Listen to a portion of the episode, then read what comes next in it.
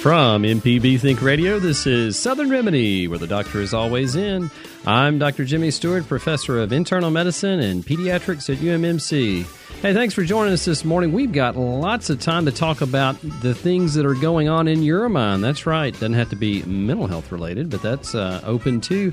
We are here to answer any and all of your questions. This is the show where you can call in with your healthcare questions for yourself or your family, or maybe it's your friends and we're going to take a stab at giving you the answers that you need. We would love to hear from you this morning.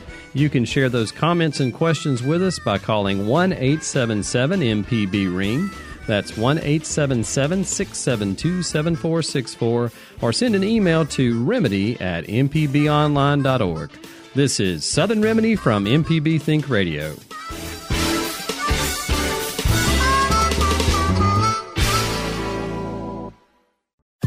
This is an MPB Think Radio podcast. To hear previous shows, visit MPBOnline.org or download the MPB Public Radio app to listen on your iPhone or Android phone on demand. This is Southern Remedy with Dr. Jimmy Stewart on MPB Think Radio. To take part in today's show with your questions or comments, call 1 877 MPB Ring. That's 1 877 672 7464, or you can email the show remedy at mpbonline.org. And now, Southern Remedy on MPB Think Radio. Good morning. Hope everybody's having a beautiful morning this morning, whatever you're doing, whether that's at work or driving or maybe just hanging out at home. Probably don't have the kids with you. This is Southern Remedy on MPB Think Radio. I'm Dr. Jimmy Stewart, professor of internal medicine and pediatrics at UMMC. And we are here for you this morning. That's right, this is the program where you can call in with any healthcare question, whether it's one from the pediatric age range, maybe you've got a newborn in the house and you can't quite understand why they're doing what they're doing, trying to interpret those signs and symptoms that they might have, or whether it's uh, an adult type question. Maybe it has to do with a chronic disease like hypertension, diabetes. Maybe it's something that came up and you can't quite figure that out or want a second opinion on the air. We are here to do that today. That's right. This is free medical advice and uh, just for you. And we uh, open up the show for anything that you might want to discuss. So give us a call this morning. You can reach us at 1 877 MPB Ring. That's 1 877 672 7464. Or you can email us at remedy at mpbonline.org. Got a couple of emails this past week that we uh, sent in to people, so that's a good way to reach us. If you can't quite get it all in, maybe you want to uh, type that out and uh, get an answer. We try to do those as quickly as we can to uh, get you some uh, good information back. So uh, take advantage of that offline if you so if we're not uh, live. But we are here for you this morning, and hope everybody is having a great end of the summer. The kids are back in school. Hopefully, I think just about everybody's back now, and. Um, you know, it's always a good time to to think about all the things that you need to do to get them in back in order. But uh, I know uh, we've probably talked about this in multiple programs throughout the week, and Southern Remedy Kids and Teens on Thursday. Dr. McLeod's probably uh, touching on this a little bit that uh, schedules and things to uh, to uh, keep in mind are very important. Sleep is way underestimated on the importance of that for for everybody. it's always best to to capitalize on that. Let's go to Carolyn in Ridgeland. Good morning, Carolyn. Good morning. Thank you for calling.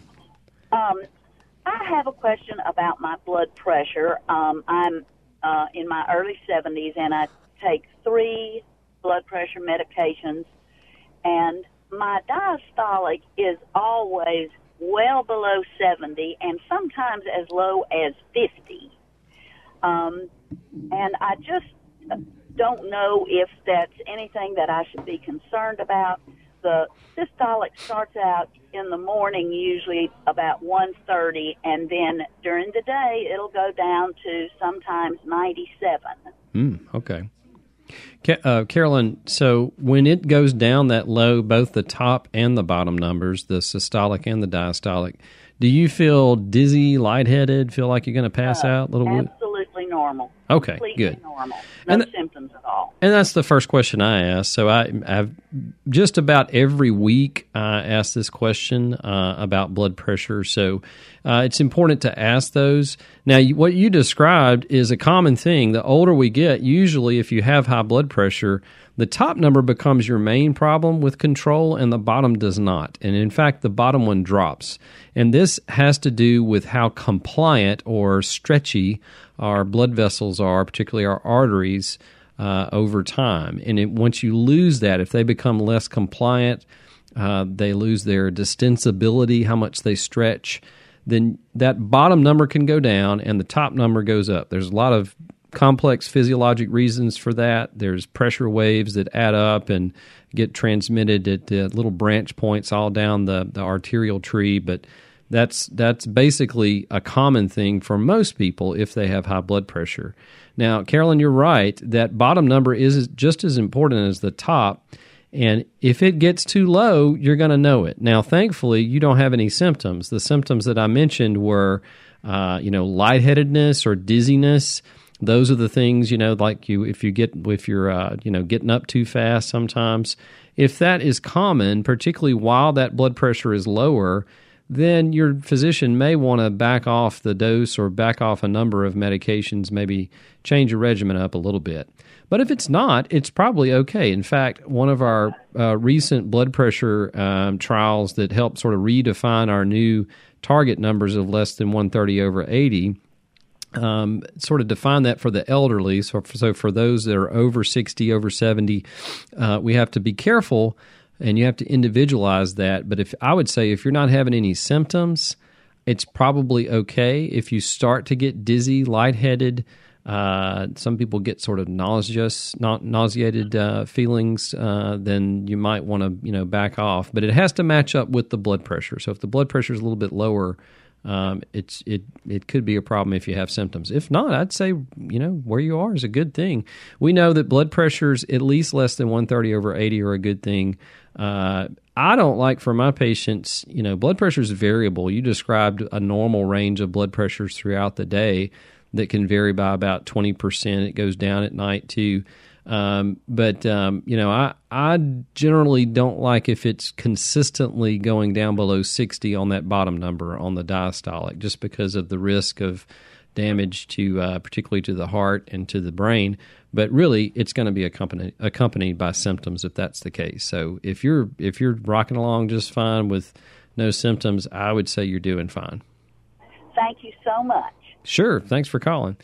Yeah, Car- Carolyn brought up another thing that actually was in the news. So this was uh, hot off the press yesterday. There was a study looking at blood pressure management, and uh, most people aren't. I, I, still think that they don't quite realize that it takes a number of medications, not just one medication, to control blood pressure. So the vast majority of people who are at their blood pressure goal are on more than one blood pressure medication, and this was a trial of a triple uh, regimen. So it was three blood pressure medications in one pill. And what they were looking at is uh, if these people, compared to other people who were on one or two medications for mild to moderate high blood pressure, if uh, they were able to get better blood pressure control. And lo and behold, yes, they found that the patients that were on the triple therapy, uh, those three medications in one pill, they tended to do a little bit better. So they had better control rates.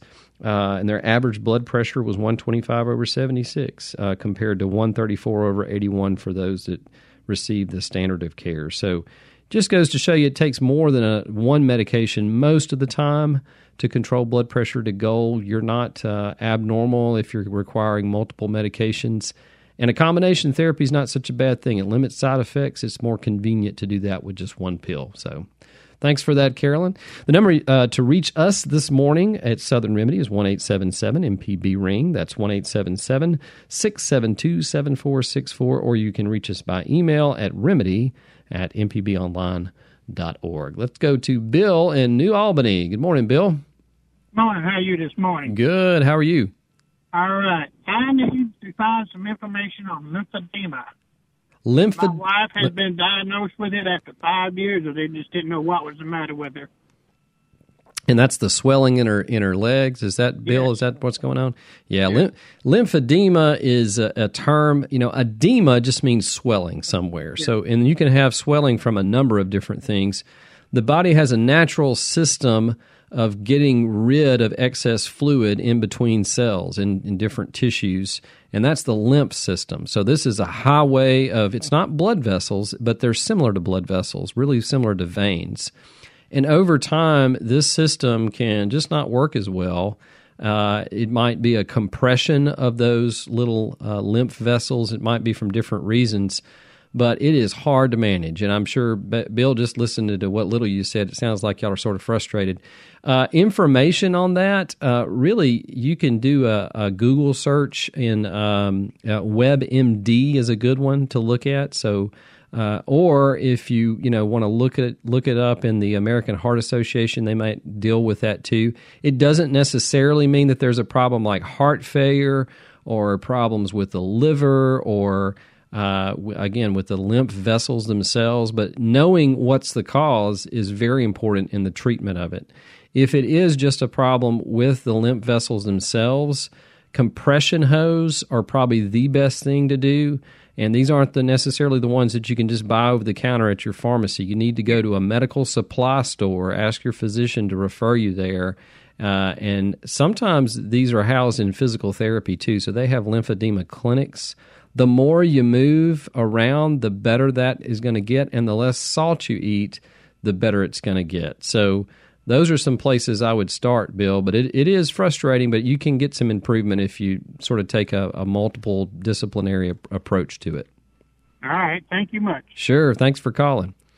Let's go to Kay in Memphis, Tennessee. Good morning, Kay.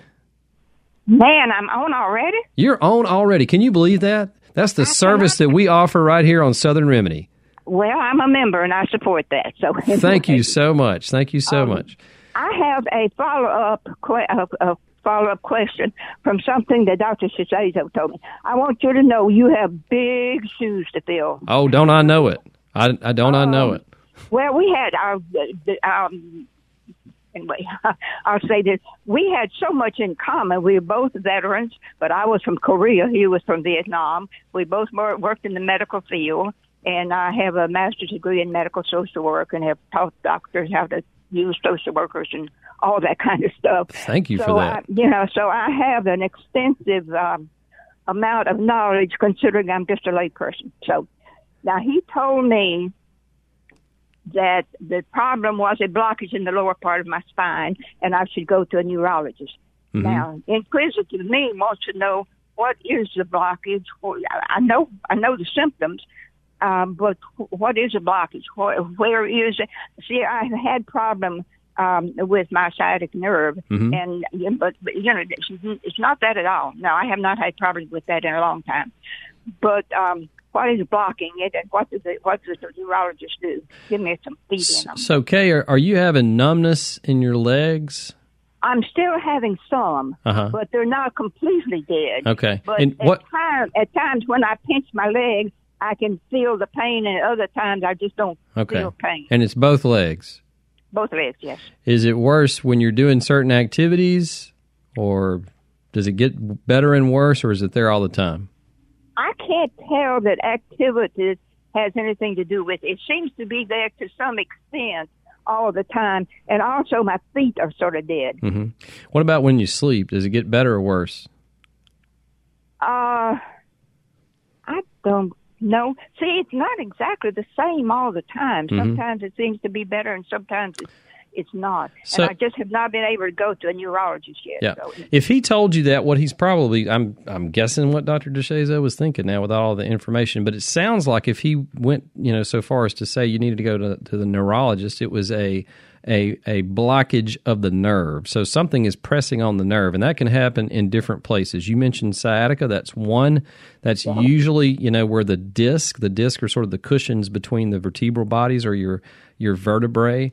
Uh, uh, the backbones, and sometimes they can sort of slip out the middle portion, which is sort of soft, and press on a nerve there, and it it, Right. it worsens, you know, if you lift that leg. Now, what you're describing though is a little bit different, and it may be a blockage within the spinal cord itself. So there is something called spinal cord or, or spinal stenosis. uh spinal stenosis is a blockage. It's sort of like that nerve, that main, you know, spinal column comes down there, and basically the the hole that it travels down the spinal column gets narrowed. And that can be from arthritis. It can be from, you know, just these bone outgrowths that push on there. And that is something that you have to watch out for because it's progressive. Uh, it can cause not only uh, loss of sensation in the lower extremities, but loss of motor movement. So you might, you know, be at risk for falls. That's not a good thing as we get older. Um, but it, it almost always has to be surgically corrected if it progresses. Now, it doesn't have to be. There may be some mild forms of it that you could just see the neurologist, but they can do some advanced testing on that. And I don't know, have you had an MRI yet of your back? No, no. Yeah, that may Yeah. be a- after they do an exam, you know, of uh, to sort of pinpoint that. That might be the next step. There are some other things out there, and I don't know if you've been tested for these, but like B12, folate deficiency, some of those can sometimes cause. Uh, I would I- I would think that would have been picked up because uh, my cardiologist did a complete blood workup and he sent me the results because I require that all doctors give me the results. there you go. Be- Because I understand them and I can use them sometimes. Uh, you know, when I go to another doctor and they haven't been able to pull up my records or, or you know whatever. That's a good But thing I, to do. I'm familiar with the sciatica, um, and I, I can imagine with age, I will be 88 next month. So You're 88 years young. There you yeah, go. I am, and I'm I'm still kicking. There you go. Well, Kay, Uh, yeah, that's that's probably what he was talking about was the spinal stenosis. So that's a blockage within that spinal column. So I'd yeah, I'd, I'd check out with a uh, get checked out by a neurologist for that. All right, Kay, thank you for that uh, for that follow up question. Yeah, nerve problems can be a pain, uh, literally, figuratively, uh, loss of sleep too. I mean, that's a big deal to uh, incapacitate you. Let's go to uh, Sue in Beaumont. Good morning, Sue. Good morning. I- I'm just itching with curiosity, so I'm calling to ask you this question. Well, what's what's your itch? In, in the recent past, every spring and summer, you hear about cases of uh, Legionnaire's disease cropping up. And Yep. It's been a long, long time since I've heard anything about Legionnaire's disease. Has it been eradicated, or, or what's the deal with that? So Legionnaires is caused by a uh, a bacteria that likes to live in moist environments. So if you look at how this is described, it's in you know sort of the old uh, air conditioning uh, units that the towers uh, where you would have these in hospitals, you would have these in different you know community living environments, and the water, uh, the moist environment, was a place where this bacterium used to hang out, or it likes to hang out.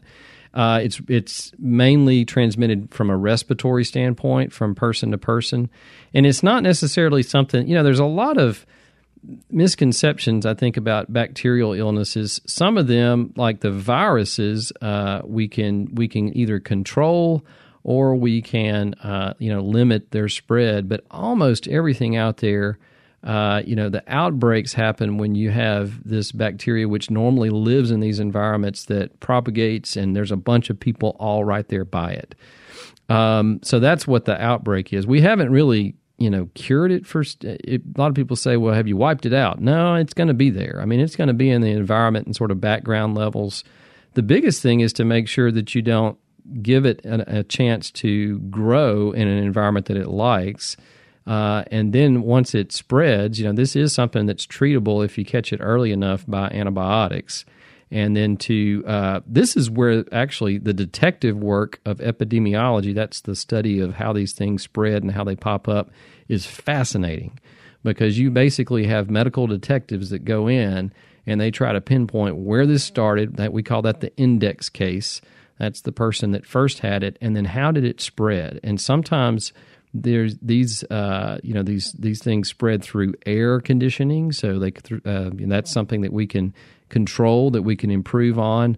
Uh, sometimes it's person to person, so uh, you had to be sort of a detective in these outbreaks, and it's important to identify them early so that you can prevent it. and then also prevent the spread of that person who goes home to another place and spreads it there. So, Legionnaires is one that's uh, old, um, but it does pop up from time to time. Still got good uh, antibiotics to treat it. Uh, you just need to know what the symptoms are. Bacteria that causes Legionnaires, or is it more than one? Oh, it's just one. Yeah. So it's just which one is it? So so it's uh oh I'm blanking on the scientific name. Hold on a minute, it'll come to me in a second. It's my old I'm just curious. I, I don't have access to a computer, so you know. Yeah.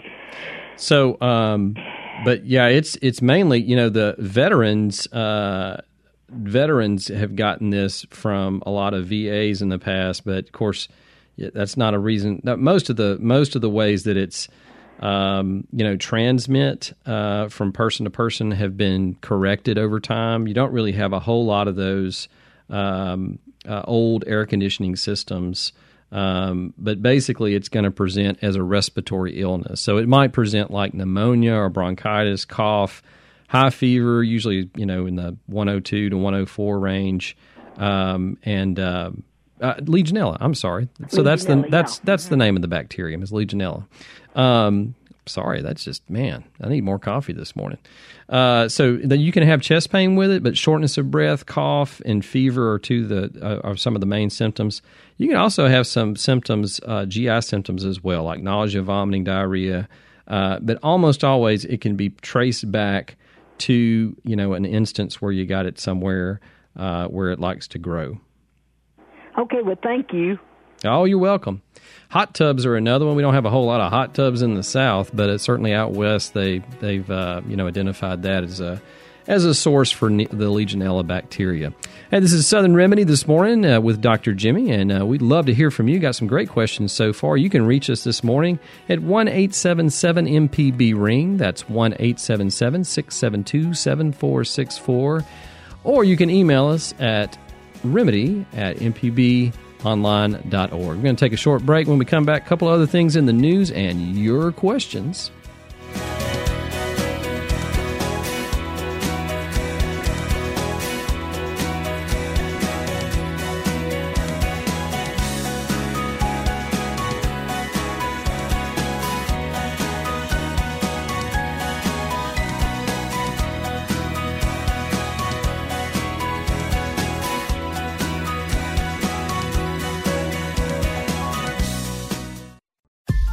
This is an MPB Think Radio podcast. To hear previous shows, visit MPBOnline.org or download the MPB Public Radio app to listen on your iPhone or Android phone on demand. This is Southern Remedy with Dr. Jimmy Stewart on MPB Think Radio. To take part in today's show with your questions or comments, call 1 877 MPB Ring. That's 1 877 672 7464, or you can email the show remedy at mpbonline.org.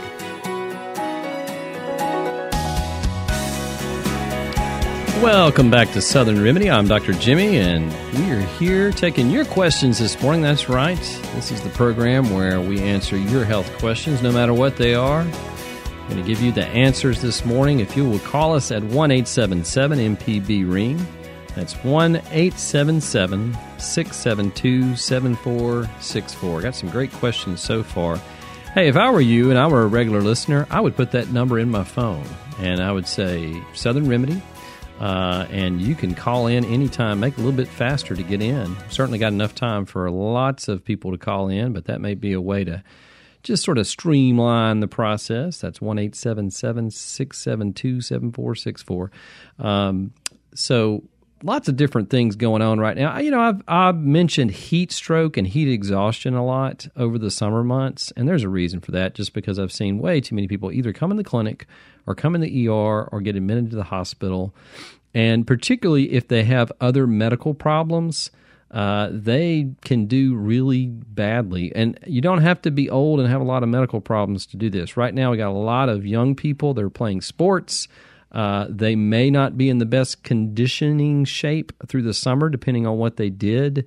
And uh, if you don't stay hydrated, even if you do stay hydrated, uh, you know, you really should watch out for that. So, confusion on the field, Uh, in fact, you know, uh, just this past week, uh, there was a, in the news a football player that died actually of heat exhaustion. Every year we have some of these, and even if you're doing everything right, particularly if you have other things on that are going to impede that sweating mechanism, um, whether that's equipment or something else, uh, you really need to think about that. So stay safe out there, and if you're in charge of kids, um, make sure that they're you know those things to uh, watch out for. Let's go to Deb in Starkville. Good morning, Deb. Hi, thank you for taking my call. Um, I, I have a question about um, alpha gal. Um, my husband was diagnosed with that after a tick bite from last year, and um, he's you know we were told by the doctor you know, no more hoofed meats. So we cut those out. But I, I fed him um, a cake that I'd put some jello in, some gelatin mix, mm-hmm. and he woke up about 1 a.m. and could not hardly breathe. Hmm. Um, so I, I, I just want to share that as well as we're finding that things like milk and cheese – um, anything that has a dairy product, he just cannot um, tolerate either. Yeah, and, and you may uh, so it's so that's a little bit less common, but certainly possible just because of that. A lot of people may not be uh, familiar with this syndrome. So alpha gal syndrome. Uh, it's not that old, actually. It's recently been described as a food allergy to red meat. And basically, what happens is we have a tick in the South called the Lone Star tick and that bite transmit of the tick, it transmit a sugar molecule called alpha gal into the body, and that's A L P H A G A L. And in some people, not everybody, but some people, it tri- it, it triggers the immune system uh, to have a reaction that after that, after that that bite, it produces a mild to severe allergic reaction when they eat red meat or red meat products. So mostly, most of the time, it's just a red meat, but it's possible, you know, because of the same protein structure that you might get it in anything that has, you know, cow's milk in it. Uh, I'm not aware, honestly, about any kind of cross reactivity with other milk uh, or no, other products made from other animals. In other words, goat cheese or or something like that, sheep's milk. Uh, but I, you have to be a detective about this. You have to write these things down and be very careful about it. Have some mechanisms if your physician hasn't provided you because of the severity of some of these allergic reactions. If they haven't provided you with an EpiPen, you need one. You need yeah. to know what to do. You know if those things if those things happen. But then be very careful about writing these things down and really avoidance is is the best thing. I know a lot of people love to eat those products, you know, and and they're like, oh, I got to change what I'm doing. Hey, if it saves your life, that's the best thing out there. Um, but it is it's a rare uh, disease. We've just described this in the last decade or so. Uh, but it is out there, and it's really a, a very, unfortunately, intriguingly dangerous uh, reaction that you can have. Yeah, and we we found it to be um, really changing our lives a, a good bit. yeah, so, you have to be careful about yeah. what you're exposed to. Yeah, we're we're reading labels, you know, intensely yep. now. So yeah. Yeah, knowing where your food comes from, and really, I mean, in that case too, processed food, you almost have to just just get, get rid of them. absolutely, yeah. If you can get fresh fruits and vegetables, that's probably the best thing. Uh, and then maybe you know, chicken and and fish might be. Uh, you're going to be on the dash diet. There you go. Yeah, yeah. Which isn't a bad thing. no, it's not. No, it's not. Okay, thank you so much. Thanks, Deb. Uh, bye bye. Alpha gal syndrome. That's right. It's not like my gal. It's alpha gal. So that's a weird one, but uh, but we're starting to see uh, we're starting to see more of that. All right, let's go to Carmelo on the road. I hope I got that name right, Carmelo. Yes, yes, doctor. You pronounced it perfectly. Thank Hi. you. What's your question hey, uh, this morning? My question uh, is got to do with a hip replacement I had done a year and a month ago. Mm-hmm. Uh, I, I'm from Orlando. I live in Kissimmee. I had a doctor who's been doing hip replacement to the elderly. Most most of his patients are elderly, and I'm a 51 year old man. Back when I got the operation, I was 50. Uh, so everything I heard as I I spent eight years uh, bone against bone without having the surgery. Then finally, I pulled the trigger. I went and and on my last two appointments, all I kept hearing was, "You're in excellent shape.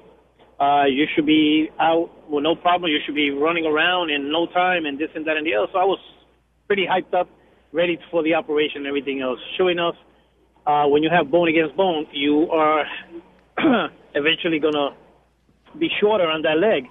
So after eight years, uh, the doctor and his assistant they forgot to measure me. Uh, this, that, that is my my my my guess, right? They uh, the the reason why after the operation they left me short. When I got on my feet for the first time uh, at the hospital, I noticed that I was shorter.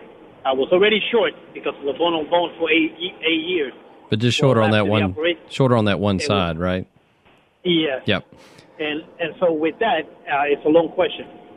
So with that, my other hip is hurting because I'm off by an inch, so I have to build my shoes. I have to get them built up uh, up to an inch so I can walk almost even. And so uh, my other hip is bothering me, which is already bone against bone already. Not to mention my back, my lower back is I'm having serious problem with my lower back, and now my knee is starting to bother Yeah. me on that right hip. Everything's out of alignment. Yeah. uh, he, the doctor, I came back to the doctor. He measured, he he did everything. He measured me. He couldn't figure out why I'm short an inch. He's looking at all the X-rays. He took new X-rays, and his last word to me was, "You know what? I think you need to go get a second opinion." Yeah. Any any idea? Uh, I haven't got the second opinion yet. I'm looking forward to it, and I really want to. More than likely, it looks like I'm going to have to go back into that hip and and fix it and make it longer. I don't know what they're going to do about it. And not to mention, he suggested the other hip that I need to get taken care of eventually. They're going to have to cut uh, maybe a quarter of an inch or so of the bone to me somehow even, and Yeah. that is my predicament. I was wondering if you could So this help me with that. Yeah, so that's a that's a sometimes particularly if and you describe the mechanism really well. So if you've got you know basically the the hip joint is a ball joint, so you've got the ball of your femur, that's the leg bone, and it sits up into the hip. Uh, that's the socket part of it. And if you've had arthritis for a long time and erosion of that bone, uh, there's a there's a articular surface uh, between those two bones that's made up of cartilage, and it has some lubrication on there to make sure that it moves around right. However, if if you uh, grind that down through whatever happened to it over time, most of the time it's a chronic process. When you get on bone on bone, that's going to erode away the bone, and you can lose a significant amount of of uh, of length of that uh, of that bone and doing that. So uh, you're in a sticky situation, Carmelo. So they're they're either going to have to do two things. I think I think the second opinion is somebody is is great. And uh, how do you get that? I would look for somebody who's been in the business a long time.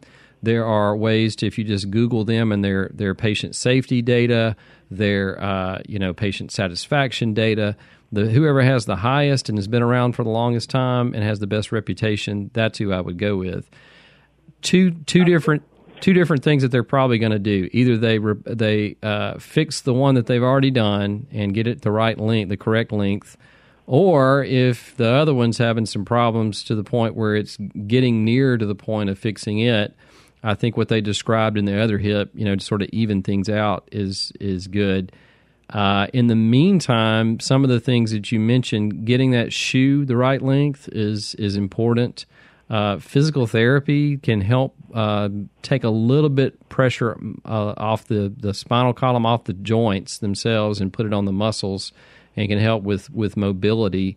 As you go toward whatever next step, uh, physical therapy is very important. In fact, a lot of orthopedic surgeons are doing not just rehab but prehab. So prehab is stuff you do before the surgery and not waiting till after the surgery. So they do both of those. Um, it's not going to be an easy process, Carmelo. I, I can tell you that just from what little I know about it. But um, you know, some people may may promise you you're going to be running around. Never know. You never know what kind of complications you're going to have afterwards. And uh, but I do think the second opinion is probably something to to check out. Last question. Uh-huh. Uh I, I debated so much in regards to going into that doctor with 40, 40 something years of experience and going to sports medicine, orthopedics. Yeah. Is there a difference between them? Because now I'm, I'm truly believing that I should have went to sports medicine orthopedic. Um, it, there are certainly good orthopedic surgeons that are not sports medicine uh, boarded. So that's some, a little bit of extra training that does focus on sports related injuries. And Oh, okay. sometimes that's a good thing. But, you know, if it comes, when you get down to the surgery part, it's really the person uh, most of the time who specializes just in that joint. And most orthopedic surgeons, uh, if they're not trauma surgeons, they, you know, they, they, um, they specialize in one specific joint. So you have these guys that are out there that are just doing shoulders or doing hips or doing knees and they don't really do anything else. The more things you do, the better you get at it, or at least you should. Um, Oh, really? So, so you know, the people who are doing that's all they do, and it's a team approach too. So, um, if you go to the hip person uh, and they do just hips, they're going to have a team that that's all they do in the operating room. They know exactly who the best people afterwards, and they want a good. You know, you want a good. If you're the surgeon, you want a good um, um, surgical um, response to to whatever you're going to do. Uh, so yeah, I don't I don't know that I'd second guess that too much. There's certainly good sports medicine uh, orthopedic surgeons that will be equally as good as the the regular orthopedic surgeons. It really just comes down to who has the most experience with those joints, and that's exactly the question you need to ask. You need to ask whoever you see, have you seen this before? The answer should be yes. If they don't, if they say I haven't seen this before, you need to go somebody else. Um, and do they have experience in fixing the problem? Good question to ask. Yeah, I have something to put on my list when I go see. Yep, that's it. And and Okay. and hey, you just want them to shoot straight with you. I mean, that's what everybody Right. wants of their physician. Definitely, definitely. I thank you so much. Sure. Good luck. Good luck to you, Carmelo, and uh, with that process, and uh, you know, hopefully you'll get some uh, good response down the road. This is Southern Remedy. I'm Dr. Jimmy, and you can reach us this morning at 1 877 MPB Ring. Got plenty of time for your questions or comments. That's 1 877 672 7464, or email us southern, oh, excuse me, remedy at mpbonline.org. We're going to take a short break. When we come back, a couple more things in the news about skin cancer and your questions.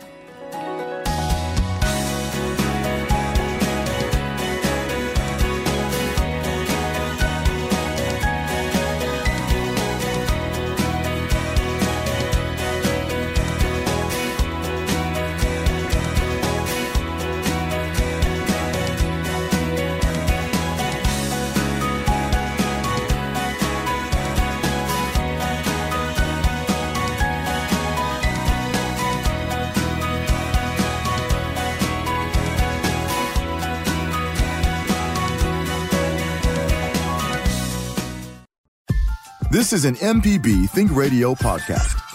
To hear previous shows, visit MPBOnline.org or download the MPB Public Radio app to listen on your iPhone or Android phone on demand. This is Southern Remedy with Dr. Jimmy Stewart on MPB Think Radio. To take part in today's show with your questions or comments, call 1 877 MPB Ring. That's 1 877 672 7464, or you can email the show remedy at MPBOnline.org.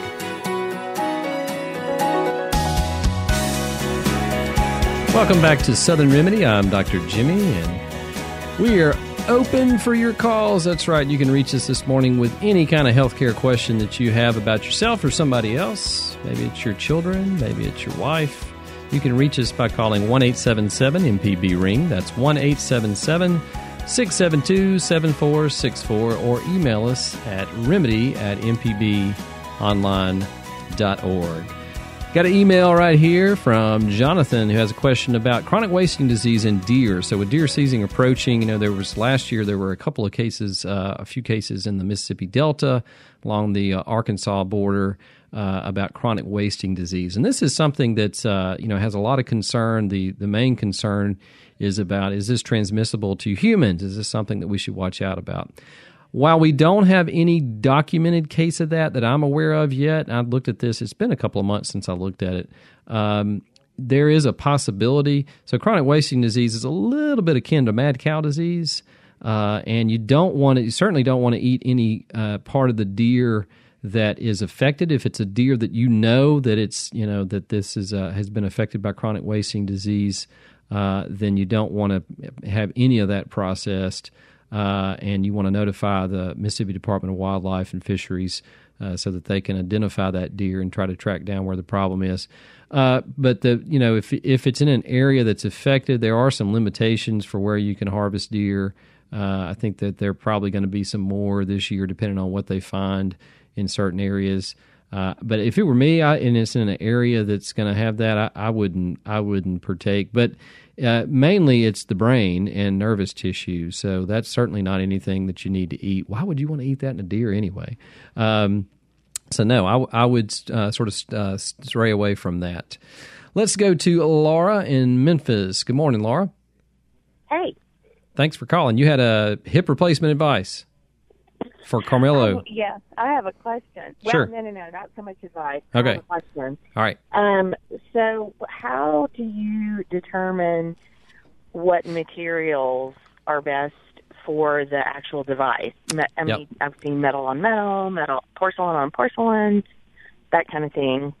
And then my second question is, how do you um, determine or find out if uh, that surgeon um, gets any kind of kickbacks from the medical device people for using their Yep. product? Yeah, and that's all. Oh, those those are things. Those two questions are tied together. so I'm not a surgeon, so I can't speak totally for them. But basically, uh, there are lots of trials out there with different materials. Uh, nothing lasts as long as the natural, you know, product, the body's own natural product.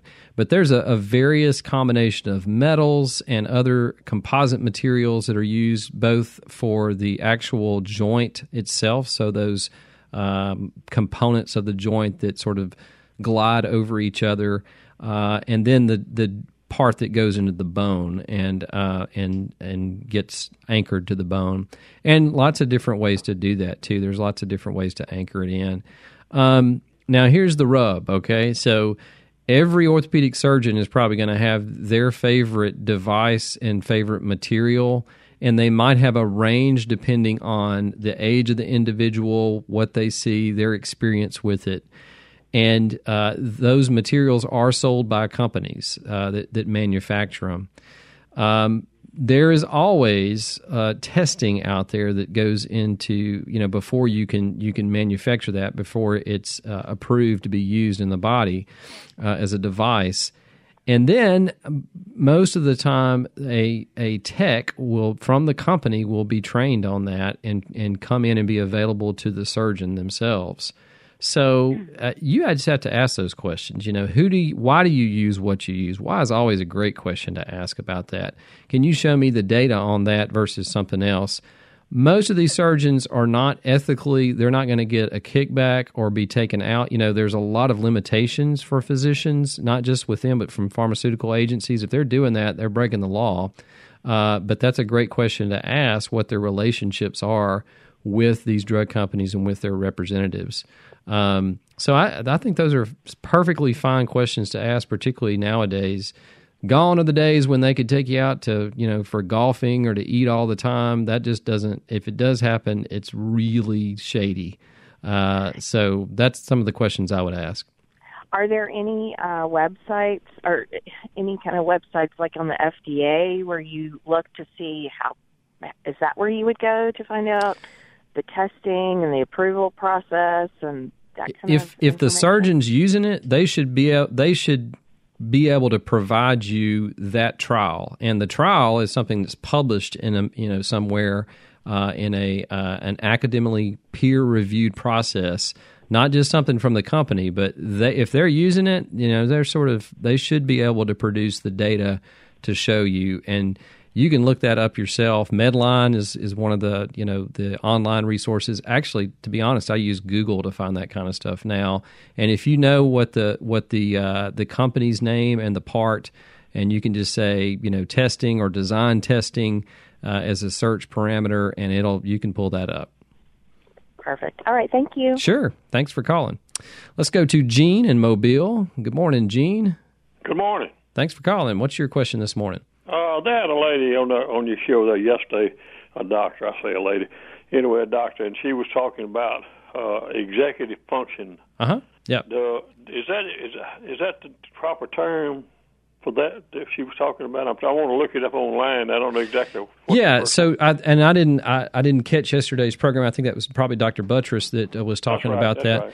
And uh, executive function has to do with sort of how you think and what you can do. So, yeah, if you'll look that up, there'll be plenty of How definitions. that first? first The executive, E X E C U T I V E, just like an executive.